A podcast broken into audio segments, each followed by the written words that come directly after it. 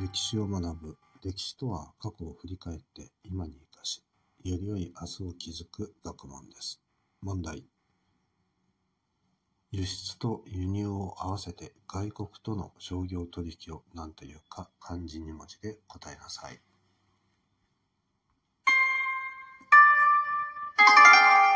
答えは貿易です。貿易の益は取り替えるという意味があって商業活動を指しています。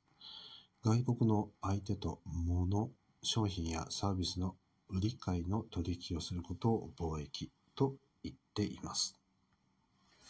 外国に商品を売ることを輸出、外国から買うことを輸入と言います。外国で商品を買って別の外国にその商品を売る三国間貿易という形も存在しますね。普段買い物をするときには売る、買うという約束、つまり売買契約が発生して商品の引き渡し、代金の支払いが同時に行われます。貿易の取引の場合、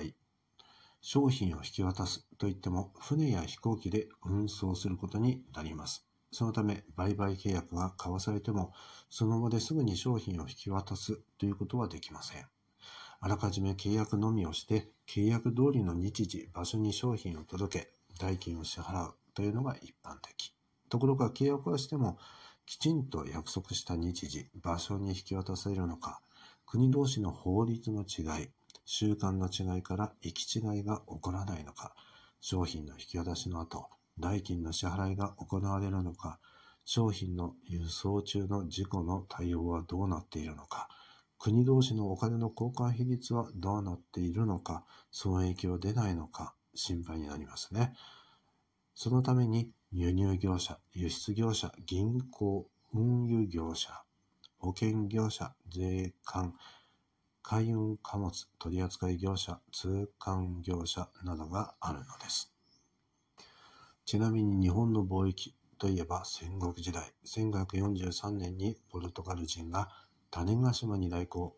鉄砲が伝来されました。スペインやポルトガルと間に南蛮貿易が一部の戦国大名と行われるようになったのです。豊臣秀吉が天下を統一すると、朱印状という許可証を与えた朱印船貿易が行われましたね。江戸時代に入れば1635年のこと、日本人の海外渡航が禁止されます。鎖国令です。長崎の出島でのオランダや中国との貿易のみができるようになったわけです。その後、1859年に横浜、長崎などが開港されて外国との貿易ができるようになりました。明治に入ると近代的なヨーロッパ、アメリカの国々に追いつこうとして富岡製紙工場などの官営工場ができました。生糸、そしてお茶などの一次製品、えそれらを輸出することができるようになったのです。ちょうど1870年代。当時、生糸は日本の主力輸出品、外国の済んだ製品の輸入が輸出を上回っていたのが日本の貿易の状況でした。1894年から1895年にかけて日清戦争、綿の工業、えー、など軽工業が発達していきます。綿糸、絹織物、生糸、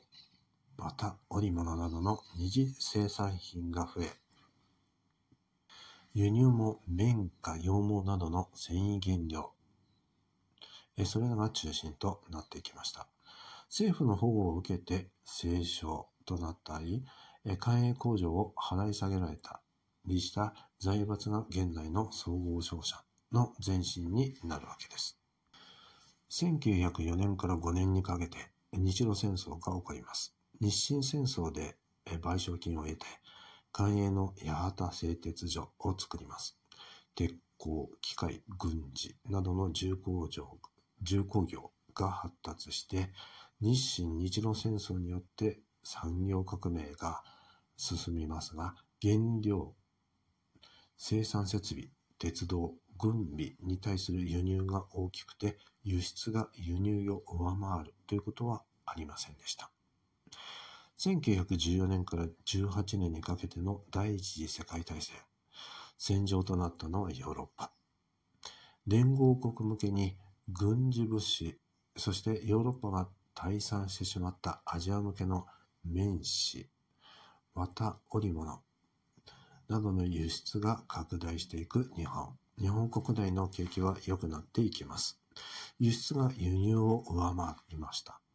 戦争が終わるとヨーロッパの産業が復興して、日本の輸出はまた頭打ち。1923年には関東大震災、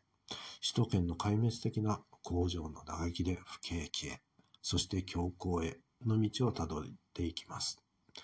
1930年代、昭和初期、日本不景気から抜け出す日本政府、産業の合理化を進めました。円の為替相場が下落、国際競争力が高まった日本。輸出を拡大し始めます。1933年、日本の綿織物の輸出は世界第1位。レイヨンの輸出も1937年に世界第1位を獲得します。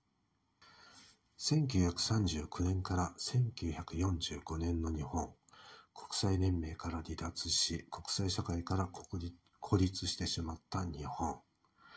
軍需産業への物資の優先的に配分する目的の国家総動員法が制定されます。民間企業は貿易を自由に行うことができない時代に突入しました。もちろん輸出入は再び伸び悩み。1945年から1950年に入ると戦後の復興期に差し掛かった日本。敗戦にある GHQ の占領のもと、経済の民主化、自由化を目的に財閥が解体されてしまいます。サンフランシスコ平和条約で日本は独立を解約。解体された財閥も再統合。そして1950年の朝鮮戦争からはアメリカ軍向けに軍用の被服、そして毛布などの繊維製品、鋼材などを輸出するようになりました。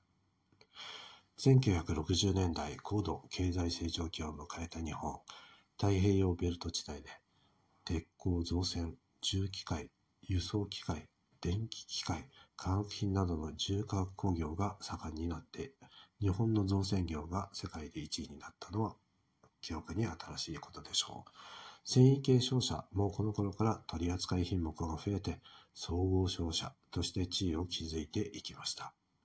日本の輸入品といったら石油、石炭、鉄鉱石、工業原料、そして燃料でした。1970年代は石油ショック。小型で低燃費、低価格が売り物の日本車が北米で大人気。自動車部門の輸出が躍進。石油などの鉱物エネルギー資源を安定して輸入、供給することができるよう知恵を絞り始めた日本。資源の開発輸入、そして LNG と言われる液液化天然ガスなどの石油代替エネルギーの開発、大型プロジェクトへの取り組みが始まったのもこの頃でした。1980年代、低成長期時代の幕開け、商社の冬の時代、対日貿易赤字が大きくなったアメリカがその状況を改善しようと、世界各国と足並みを揃えて円高ドル安にしたんです。低成長の円高によって輸出の利益が下がって、メーカーは商社に輸出入の際の手数料である高線率を引き下げ、商社を通さない輸出するメーカー、続々と現れます。商社の冬の時代と言われるのはこのことからです。アジアを中心とする新興工業国の産業に直接投資をしたり、メーカーによる製造拠点の海外移転を積極的に支援したりということが行われ、産業の空洞化につながっていったわけです。日本国内では貿易に頼った経済発展を見直すということで、国内消費の拡大、内需の拡大を目指して商社が衛星事業や番組供給といった貿易以外の新ビジネスへの参入も目立ちました。IC と言われる集積回路、半導体、ノートパソコン、電子部品などのハイテク製品の輸出が伸び始めたのもこの頃です。1990年代、インターネットの商品化が進んで商社も IT 産業に乗り出す。物流技術、金融財政技術産業へ拡大が進んでいきました。バイオ、ナノテクノロジーという先端技術部門、環境関連部門などの事業開拓も力を入れるようになったこの頃です。2000代に入ると、海外の生産拠点が増えて、アジアの新興工業国との競争が激化して、ハイテク製品、製品製品製品は中国から輸入というのが一般的になって、自動車の輸出が増える、再び増えるという状況が今起きているわけです。というわけで、駆け足で、えー、日本の貿易について見てみました。いかがでしたでしょうか、えー、それでは今回はこの辺でおしまいにしようと思います。次回までごきげんよう。